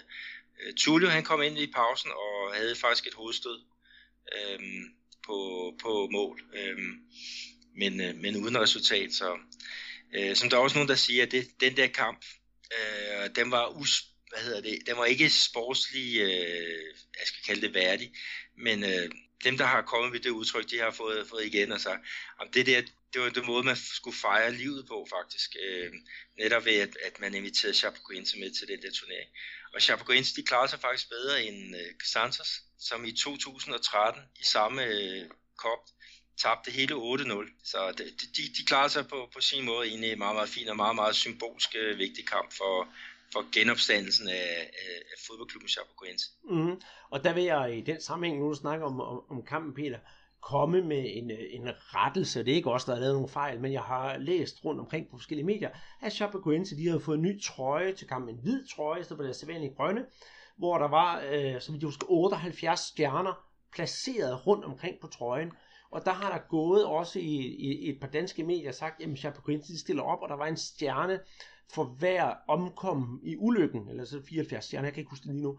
Men det er altså ikke rigtigt. Det antal stjerner, der er på trøjen, det er antal stjerner for, hvornår klubben blev grundlagt. Så, så er den i hvert fald øh, på det rene. Og så kan vi også lige tage med, at vi fik jo ikke lov til at ligge på den lade side, fordi at øh, der var kamp søndag i Curitiba, der var kamp i Barcelona, og mandagen, tirsdagen, der spillede de øh, en træningskamp mod Lyon, og der kom øh, Tulle de Melo, han kom faktisk på, på scoringstavlen 2-1 nederlag til, til holdet fra, fra Frankrig. Og så nu her, så skal de så videre til Japan, hvor de skal spille mod øh, øh et japansk hold øh, i sådan en speciel turnering. Japanske mester spiller mod dem, der vandt, øh, vinder Copa Sudamericana. Og øh, ja, øh, så de er virkelig kommet på, på langfart. Og det betyder også, at, at den kamp, som de skulle have spillet her på søndag, den er så udsat til den øh, 23. august. Så de får masser af kampe i benene, øh, med Chapecoense, og vi må da håbe, at de, de overlever ja, og i tabellen, fordi at, øh, man kan godt frygte for deres, deres fremtid med, med, med, med det hårde program, som de bliver udsat for. Mm. Og det er, jo, det er jo lidt trist at høre det der med, at du sagde, at Tullio han skulle afsted. Jeg havde nu ellers regnet med, at jeg skulle se ham på Aalborg Stadion mod Hobro her i weekenden. Ja, det, han er jo populær, øh, den kære Tullio, og vi har jo også brugt noget tid på Twitter om at fortælle om, hvad han, han øh, laver, når han scorer. Der har vi jo fået rigtig fin øh, respons øh, fra, fra folk i Aalborg og omegn, som, som kan huske ham, da han kom cyklende til, til og fra træning. Mm-hmm. Og øh, han har gjort et fantastisk indtryk. Jamen det, det gjort helt bestemt. Nu, øh, nu er jeg personligt, nu holder jeg med OB, så jeg har nemlig også holdt ekstra øje med ham. Og øh, hvis jeg ser det med OB-briller, så kunne vi dele med godt bruge ham op i Aalborg, altså med to point efter fire kampe på næst sidste pladsen, så han skal det være mere end velkommen. Så Allan Gorte, du ringer bare. Ja, han, er, han er i hvert fald en, der vil kunne terrorisere alle forsvar i, i sit, øh, sit luftspil. Helt bestemt. Og med snakken om, øh, om, om Tullio de Melo, der vi gerne vil have til OB. Jeg tror også, du gerne vil have ham til Danmark. Kunne du tænke det, Peter? Jeg synes, det kunne være rigtig fint at få ham til, tilbage og, og til, til OB, ligesom for at, at slutte ringen. Ja, lige præcis. Men altså, med snakken om Tullio de Melo, så lukker vi den her podcast ned. Men hæng nu lige på de næste lille stykke tid, fordi jeg skal jo have den her snak med Peter om Neymar, og om Flamingo er på vej mod en afgrund eller ikke. Så nu skifter jeg øh, Peter A ud med Peter B, eller går fra boks 1 til boks 2. Så glæder jeg til at høre med. Som mange mennesker ved, så skiftede Neymar til Paris Saint-Germain i sidste uge, og øh, Peter Arnholdt og jeg, vi rundede det, vi også snakket lidt om vores holdninger til det, og hvordan øh, fremtiden ville være, og hvorfor, og hvordan der ledes. Hvis vi endelig skal snakke om noget oplagt om Neymar, så skal vi jo have fat i Danmarks Neymar-ekspert nummer 1, og det er jo vores gode ven, og det er jo dig, Peter Banke, fordi vi skal jo ikke øh, vækste rundt på navnene her.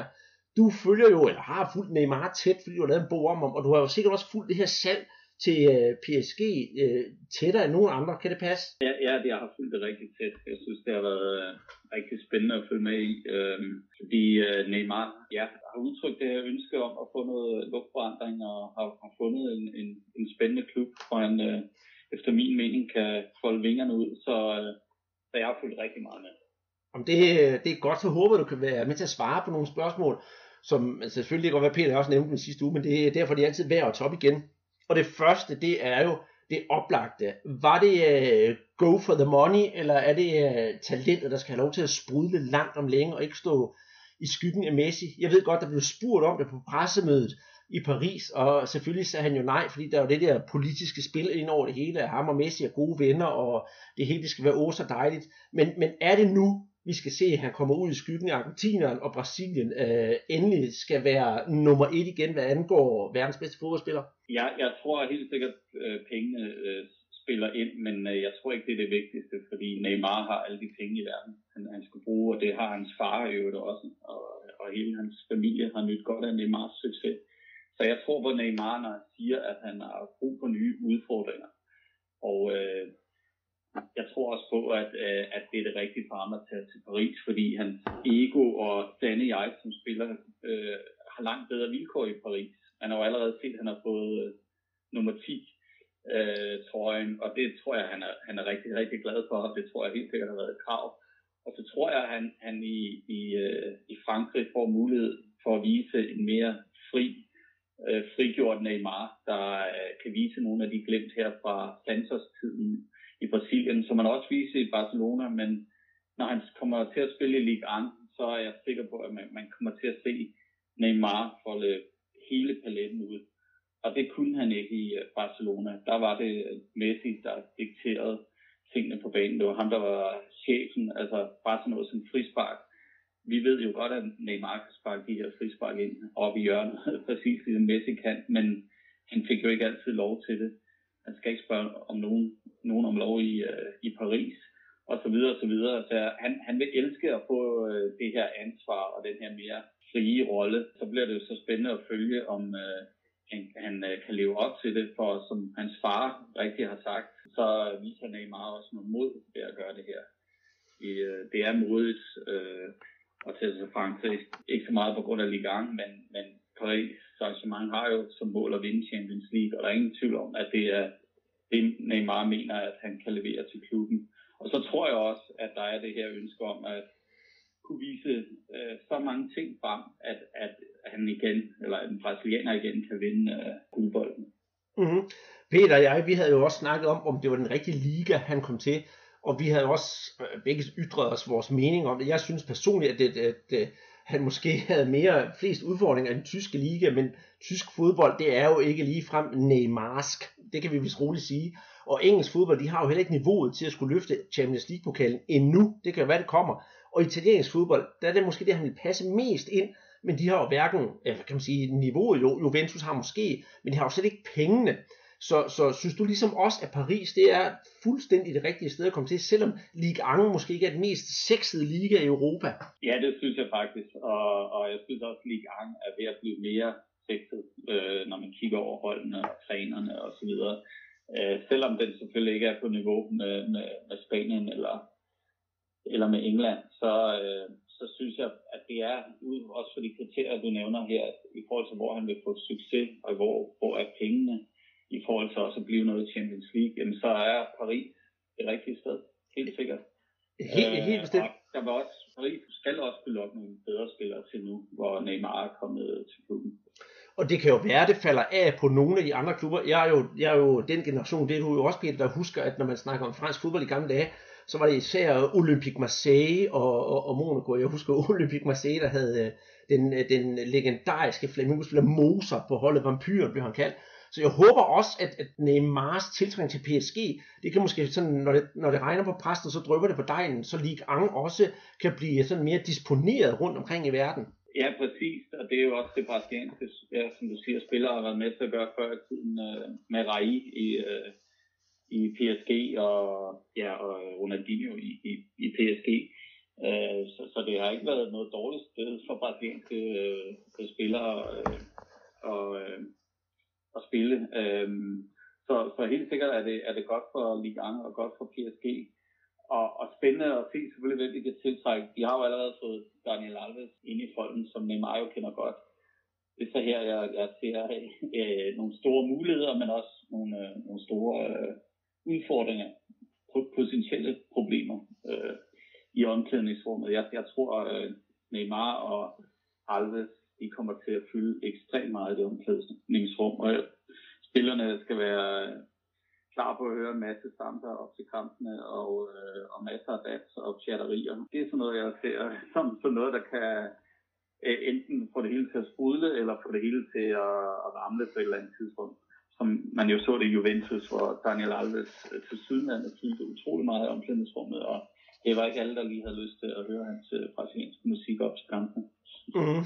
Men nu du snakker om, øh, om, om omklædningsrum, Peter, så jeg håber ikke, du har noget mod at referere til din bog, og så kan du så svare det ud fra, at der har jo du øh, et, et kapitel, sådan, hvor sådan pinte helt ud på side 108, der hedder Kampen om Amerika, hvor du beskriver Copa America 2011.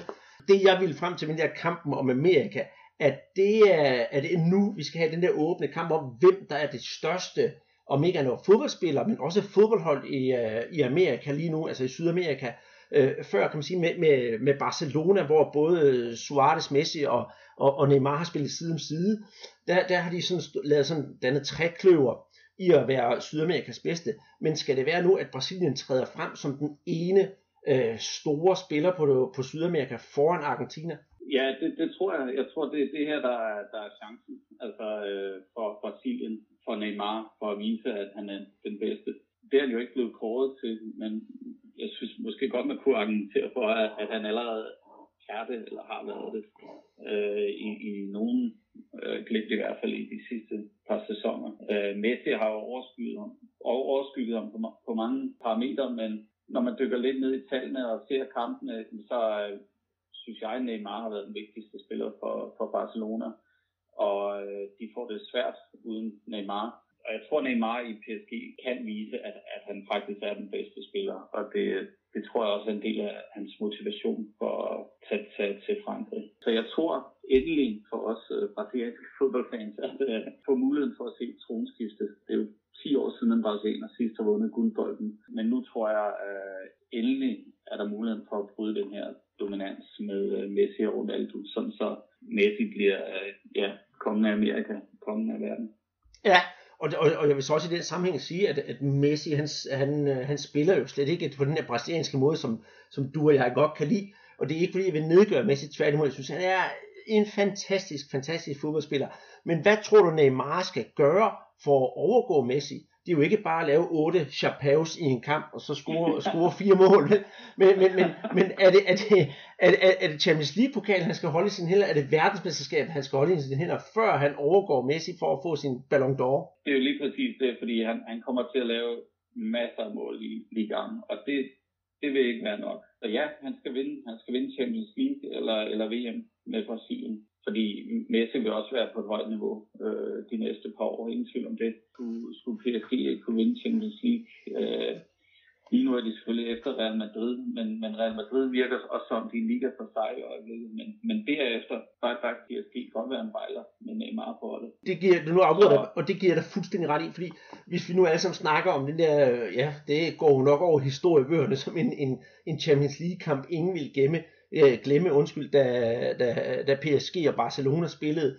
Alt gik jo, øh, hvad hedder det, PSG's vej, men lige pludselig var det jo Barcelona, der vendte kampen. Og hvis man ser det, jeg tror også med de mest objektive briller, man kan, vi ser det jo selvfølgelig med brasilianske briller, det var jo Neymar, der vendte det til Barcelonas side, så det var Neymars 15 gyldne minutter i verdenshistorien indtil videre, og der kommer jo nok flere, så hvis han kommer til PSG, så er det måske næste gang, at PSG og Barcelona møder hinanden, så er det med den omvendte kasket på. Ja, og det, det er det, der er så spændende ved det her skifte, at det skaber noget ny dynamik i fodboldverdenen. Altså, det, det, kan, det har også været lidt kedeligt at se de tre op foran, score alle de her mål og komme så let til tingene. Nu, øh, nu bliver det ligesom brudt op. Øh, øh, det er jo spændende, når de bedste spillere spiller forskellige steder. Ronaldo i Real Madrid, Messi i Barcelona, Neymar i Paris. Det, det kommer til at skabe øh, nogle fantastiske og interessante opgør, hvor, hvor, hvor, hvor de her øh, allerbedste spillere vil, øh, vil, vil gøre alt for at shine øh, og, og vise de den bedste. Det er jo nogle øh, kæmpe egoer øh, og, og meget agerige herrer, så det, det, det gør, er jo virkelig, at, at det, det skaber noget plads for Neymar til at vise, at han er den bedste. Og han har, har helt sikkert potentiale til det. Han har også vist det. Skal han så øh, for alvor bevise det. Men, øh, men nu får han i hvert fald alle mulighederne for det. Ja, og så skal jeg så spørge dig også, fordi jeg er jo interesseret i at vide, hvor øh, kommer Neymar til at ligge henne i det brasilianske legendehierarki? Øh, her forleden der, der så jeg sådan et, en tv-udsendelse med hvad hedder han, Zico og Roberto Rivellino, og jeg sad og tænkte på, jamen det bliver jo næsten ikke større, og hvis det bliver større, så skal det enten være nogen, der døde, eller, eller, eller Pala. Kommer han op på det niveau? Det er jo det. Der er forskel på at være den bedste, og, og så på at være en legende. Han, han skal vinde VM med Brasilien for overhovedet at blive en legende i brasiliansk fodbold. Selvom han muligvis er en af de, de bedste nogensinde allerede nu. Vinder han VM med Brasilien, så, så er han, bliver han en legende jeg er ret sikker på, at han overgår Pelé for, for flere scoringer. Og øh, hvis han har scoret flere mål Pelé, end Pelé og vundet VM med Brasilien, så, så bliver han øh, en af de største legender i brasiliansk fodbold. Så overgår han også både Figo og Revellino. Jamen, det bliver, det bliver rigtig spændende at se. Jeg glæder mig til at tage den her samtale igen midt om 10 år, Peter, for at se, om, om, om du har fået ret. Fordi jeg, jeg, jeg håber, han bliver egentlig helt stor. Det gør jeg virkelig, fordi vi har jo nogle gange set, hvordan nogen har tendens til at blive det. Og det sidste, jeg for eksempel ser med, med Ronaldinho, det er, at han i sådan lidt, lidt morsomt der udtaler sig, ja, han vil gerne stadig spille fodbold, hvis han ikke behøver at træne. Øh, øh, vi vil jo gerne have, at, at spillerne fortsætter på, på et højt niveau og siger pænt tak og farvel, når de er færdige. Ligesom ja, netop Zico og, og Roberto Hivellino.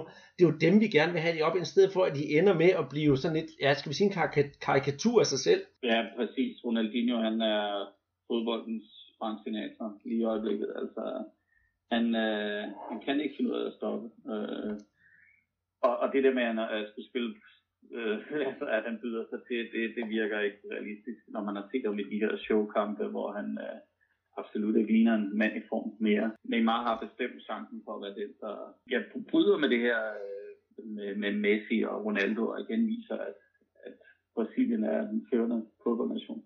Jamen, det, det glæder jeg mig til at se. Noget andet, vi skal snakke om det her, nu ligger vi lige sådan lidt låg på det her Neymar, fordi jeg øh, tør ved med, jeg kan bare ringe til dig til hver en tid, hvis vi skal have fuldt op på situationen det er øh, øh, selve fodboldsituationen i Rio lige for øjeblikket.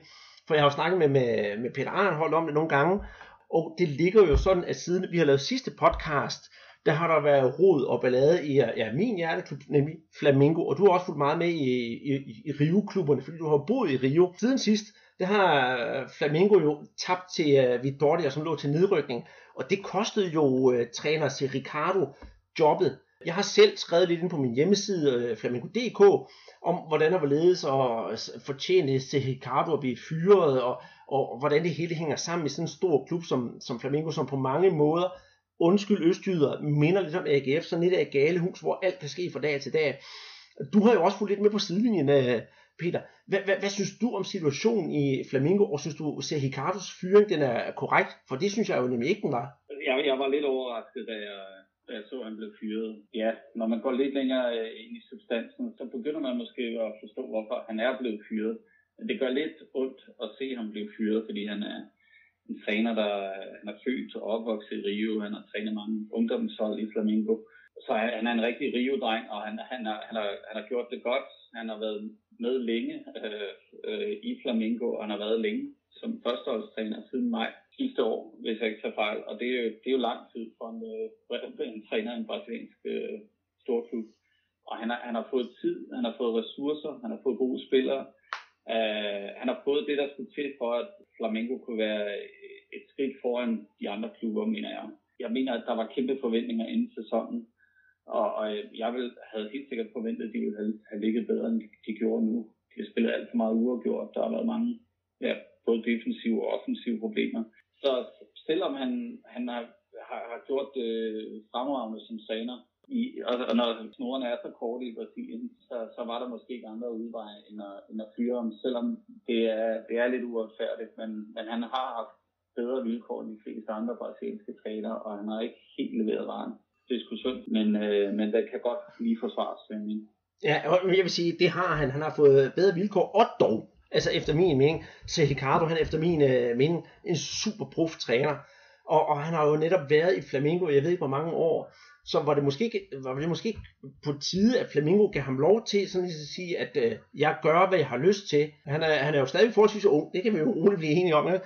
men han må have sin filosofi, og hvorfor han ikke kunne leve den ud i klubben, det undrer mig sådan set lidt, fordi Sergio Ricardo, han har jo været, øh, hvad hedder det, U21-træner, så han kender jo alle de her unge spillere, og han har som U21-træner været rigtig dygtig, super dygtig. Han har vundet uh, Copa San Paulo, men, men det er jo ligesom om, han ikke har fået sin egen filosofi integreret. Flamingo, de har jo et hav af offensive spillere, der er jo hævet spillere ind til, til angrebet, og det har måske irriteret uh, Sergio Ricardo, fordi han har haft den der faste trup, og den der faste måde, han ville spille på, for eksempel, da han vandt Copa San Paulo, der havde han jo supertalentet Vinicius Junior ude den ene side, og Matteo Savio på den anden side. Og så har han haft sine midtbanespillere, som ikke er så, øh, de går ikke så meget fremad, som man måske ser normalt i brasiliansk fodbold. De har været mere defensive, og nu har han jo for eksempel en, en Everton Ribeiro på midtbanen. Han er jo ikke defensiv, og har måske haft svært ved at kunne støtte de der baks, der nu er. Nu har det selvfølgelig ikke været Vinicius Junior og Matteo Savio, men, men Pará som den ene. Har han bare ikke haft de rigtige brikker at rykke rundt med?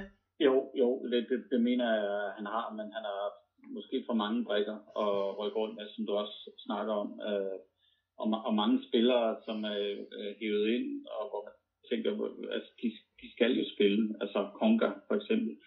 Øh, ham, ham er man jo nødt til at bringe i spil på et eller andet tidspunkt, og da de var bedst, der, der virkede det som om, at det var ham, der øh, øh 100% øh, kunne sætte præget på det, men der må også være noget politik i forhold til at bringe de her spillere ind, som der er givet mange penge for.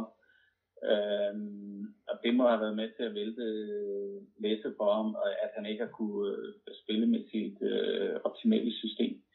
Og, og det er utrolig ærgerligt, øh, at, at, at han ikke lykkes i en klub som Flamengo, som er så ustabil, om du kan du sammenligne den med AGF. Øh, det synes jeg på nogle måder. Altså, altså, altså selvfølgelig godt, man kan i forhold til ustabiliteten, men måske ikke i forhold til, til storheden i, i historien osv. Men øh, han, han var den helt rigtige træner. Øh, øh, øh og det, det, han var en fuldstændig rigtig match for Flamengo, og derfor er det trist, at, at det er endt, som det er endt, fordi øh, når man kigger ud over trænerlandskabet, jamen, jamen, hvem er det så, der skal erstatte ham? Kan de finde en træner, der, der er lige så god ude på markedet? Det, det tvivler jeg der på. Ja, nu, snakker, øh, nu snakker man jo om Atletico Nacionals øh, træner, som er på vej til Rio for at underskrive kontrakter og snakke, men det er jo snak indtil videre, men du har ret. Jeg, jeg kan ikke se, hvem der skal løfte, skal løfte opgaven, og det bliver jo også svært, fordi som Flamingo er nu, selvfølgelig har de jo fået øh, deres nye målmand, men, men, men de mangler en rigtig, rigtig god stopper nede i forsvaret. Du kan jo ikke kun vinde på offensiv spil, du skal jo også have noget defensivt, og det ser vi jo for eksempel hos Corinthians og Hever, som er, hvad hedder det, uh, som, er, som er anfører, og som er, som er midtstopper dernede, han er jo, hvad de elsker i Brasilien, og det er jo sådan lidt en mantra, de sidder fast i, synes jeg mange gange dernede, det er, at hvis man skal have en, en, en, en, en solid forsvarsspiller, så skal det være sådan en ordentlig klipper, der måske ikke rører sig så meget, men sådan styrer bolden dernede. Et godt eksempel på en, der gjorde det godt, det er for eksempel Lucio. Men nu har de jo Hever, han er rigtig langsom for at sige det mildt, og mange gange så forsvarer, forsvarer han jo nærmest på, på, på straffesparkslinjen, og det gør jo, at han kan ikke kommunikere med sine medspillere, og nogle gange så står forsvaret fuldstændig stille. Han mangler en til at holde sig i, altså en, der skal styre ham. Øh, jeg har sammenlignet mange gange med at sige, at, at Flamingo har det samme problem, som, som det brasilianske landshold havde, at vi havde en David Luiz, der ikke vidste, hvad han lavede, medmindre Thiago Silva var der.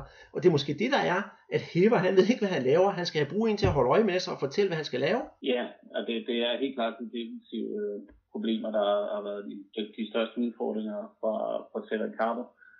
Øh, og så den her overflod af, af offensive spillere, som på en eller anden måde skal bringes i spil alle sammen på et eller andet tidspunkt. Ja, truppen har ikke været, øh, været særlig godt sat sammen. Øh, og, og jeg Hvordan politikken har været omkring det, det, det ved jeg ikke, men, men jeg forestiller mig ikke, at det er, har været hans ønsker, øh, øh, der er blevet trumfet igennem. Så på en eller anden måde er, er det måske en, en ulykke, der var, der var på vej til at ske under andre omstændigheder, og nu har Flamingo valgt at trække stikket nu. Det, den spiral, de er inde i nu, kunne godt ligne en, en virkelig, virkelig ond spiral. Et eller andet skal der gøres for, for at vinde det nu, i forhold til den, de ressourcer, der er blevet brugt på det hold så, så skal der ske et eller andet. Og det er, det er bare forfærdeligt synd for, for en træner, som, som lignede det perfekte match, og længe gjorde det rigtig, rigtig godt. Mm, men det er rigtigt, som du siger, det er, det er næsten blevet sådan en selvopfyldende profeti for, for klubben. Men for, for at runde det hele af, for det skal jo ikke bare ende med at være en uh, Flamingo-podcast, det kunne jeg så godt tænke, det er, at i går, der spillede de jo Copa Sudamericana, og der vandt de jo over Palestino med hele 5-0 på hjemmebane. Det var ren, ren lejestue. Selvfølgelig et oprejsning til klubben, men det jeg lagde mærke til, at det var målet til 5-0, det blev jo scoret af, af Wunderkitten, uh, Vinicius Junior, som for øvrigt til Ricardo har haft rigtig meget med at gøre. Uh, han sagde jo, det var det vigtigste mål i hans karriere indtil videre, og han er den første årgang 2000 spiller, der har scoret i en international øh, turnering i Sydamerika. Øhm, og øh, afledt af den der Neymar-snak, vi har haft, Peter, tror du, at når der kommer sådan en kæmpe handel her i Europa, og Neymar han er på alle slæber, at det ligger mere pres på den unge Vinicius Junior, som med sine 45 millioner euro nu her til næste år skal til, til Real Madrid? Ja, jeg tror helt sikkert, at der er, der er et pres på ham, fordi øh, han er blevet kaldt den nye Neymar, der er kæmpe prisskæld på ham. Og når, når han siger sådan, når man, som man gør om sin mål, så er det jo også fordi, der har været et kæmpe pres på ham for at score det her første mål. Nu er det endelig sket. Nu kan, nu kan han øh, ikke slappe af, men øh, nu kan han øh, øh, i hvert fald fokusere på at score nogle flere mål. Jeg tror helt sikkert, at der, der, han må føle et, et kæmpe pres, fordi Neymar har sat en, en kæmpe standard i øh, Barcelona, og og Vinicius kommer ind, ikke med de helt samme forventninger, men stadig med kæmpe store forventninger. Han må kunne mærke et, et pres, som Neymar måske ikke havde på samme måde, fordi der var, der trods alt var gået nogle år, før der har været en, en virkelig stor brasiliansk spiller i europæisk fodbold. Så det, det er ret spændende, hvordan han øh, takler det. Jeg synes heller ikke, han er der helt endnu, hvor man kan tro på, at han kan blive lige så god som Neymar har været i, i Barcelona, men øh, det, er, det er virkelig, virkelig spændende at følge, og han er jo øh, stadig helt vildt ung, og øh, så selvfølgelig kan der ske meget de næste par år, men det skal der også, før han, han øh, kan komme op og måde sig øh, med noget, hvor man kan have de samme forventninger, som, som man havde til Neymar, da han kom til Europa. Øh, men det er, det er sindssygt spændende at følge med. Men synes du også, at det samtidig er, er det retfærdigt, at han får alle de kampe for, for Flamengo? Selvfølgelig skal han have noget spilletid, men at det måske ikke har, har været mange gange forkert for klubben, for det synes jeg, at sætte ham ind på banen for at skulle spille nogle, nogle store kampe, også mod de større hold i Brasilien, for at ligesom eksponere ham, nu han endelig skal til, til Real Madrid. Jeg har tænkt på, jamen lad ham blive lidt nede, og så lad ham få nogle 10 minutter mod de dårligere hold, men, men han har været sat ind mod de store hold, og så er jo presset blevet endnu større. Og han har kunnet stå for det indtil videre, men det har jo ikke været sådan en sprudlende fodbold, vi har set fra ham. Nej, nej, det har det ikke været. Altså, det har været et sat, og selvfølgelig har det også været for at eksponere ham, for det, det giver jo noget øh, opmærksomhed øh, omkring klubben og omkring spilleren selv og, og den handel, øh, de har lavet. Ja, jo, men det kan man sagtens diskutere, om det har været rigtigt. Altså, han har, det har ikke vist sig, at han, han på nogen måde har været dygtig nok eller klar nok til at have en, en afgørende rolle på holdet, eller til at fylde meget på holdet. Øh, men han er i hvert fald bragt ind, og nu har han jo så endelig scoret, så det bliver spændende at se, om, om, om det måske hjælper ham lidt til at, at, at præstere lidt bedre og blive lidt mere afgørende, men godt man kunne have ventet med at bringe ham ind, for han har ikke virket 100% klar til det. Nej, og det er jo det, jeg også mener med, øh, med, med, med, med Sehikardo. Han har måske været tvunget til at lave nogle, nogle indskiftninger og nogle dispositioner på sit hold, som man ikke selv har været med til. Men altså, vi får se, hvordan det går i, i næste uge her, den, den, den 13. Der møder Flamingo så Atletico Mineiro, som ja, har en, en, en lige så ubehagelig sæson, men ikke mere ubehagelig end, end Flamingo. Og der kan vi jo se, hvordan det kommer til at gå over med Vinicius Junior, han kommer på banen. Tusind tak, fordi du, du havde lyst til at tage både en Neymar og Flamingo-snak. Det var rart at se det med lidt andre briller, end som Peter og jeg normalt snakker. Jeg håber, du, du nød samtalen lige så meget, som jeg gjorde. Det jeg i hvert fald. Det var to øh, af mine yndlingsemner, så det, det ser mange, mange tak Jamen, det, det er jo dejligt, og jeg skal jo så lige høre stadigvæk, hvilke projekter har du gang i med hensyn til brasiliansk fodbold, eller har du lagt det lidt på hylden for øjeblikket? Øh, jeg har ikke lagt det helt på hylden. Jeg har haft gang i noget, som måske øh, blev til det, jeg havde håbet på, øh, men nu er Neymar jo i brasiliansk fodbold, så det, det, det kunne være oplagt at se på, om jeg skulle oversætte min bog til fransk. Jamen det kunne da være, det kunne da være fantastisk. det er jo, er det dig selv, der skal gøre det, eller får du nogen til det? Nej, nej, det får nogen til. Det tror jeg ikke, øh, det bliver noget helt. Ja. Og så skal jeg lige høre, vi har jo på, vi har jo på et, et tidspunkt udlået, udlået din bog i en konkurrence. Men hvis det nu er, at folk de skal have lyst til at læse din uh, Neymar-biografi, hvor kan man så købe den hen? Ja, man kan købe den i øh, på OAD og Anders Busk og på øh, Saxo, og man kan købe den som øh, e-bog også, og så kan man låne den på alle bibliotekerne. Okay, så det er ikke noget problem at få fat i den. Peter, tusind tak, og jeg håber snart, vi kan snakkes ved. I lige måde. Nu har jeg lukket ned for boks 2, og så er jeg tilbage til boks 1, og jeg håber, du ned min snak med Peter Banke. Peter. Ja, men det er altid godt at, at høre øh, Danmarks førende Neymar-ekspert øh, fortælle om, om ja, ja, fremtidsplanerne for ja, Brasiliens bedste spiller. Præcis. Og øh, med det, så lukker vi altså ned for den her uge, som blev en lidt øh, extended version. Jeg håber, I nød det. Og husk at gå ind på iTunes og give os nogle stjerner derinde, eller ind på Twitter, ind og følge os derinde, eller på Facebook. Og det er også inde på Facebook, vi kommer med nogle konkurrencer en gang imellem. Der er snart en ny på vej, det lover jeg. Så det glæder vi os til. Tusind tak for den her gang, siger Andreas Knudsen og Peter Arnholdt.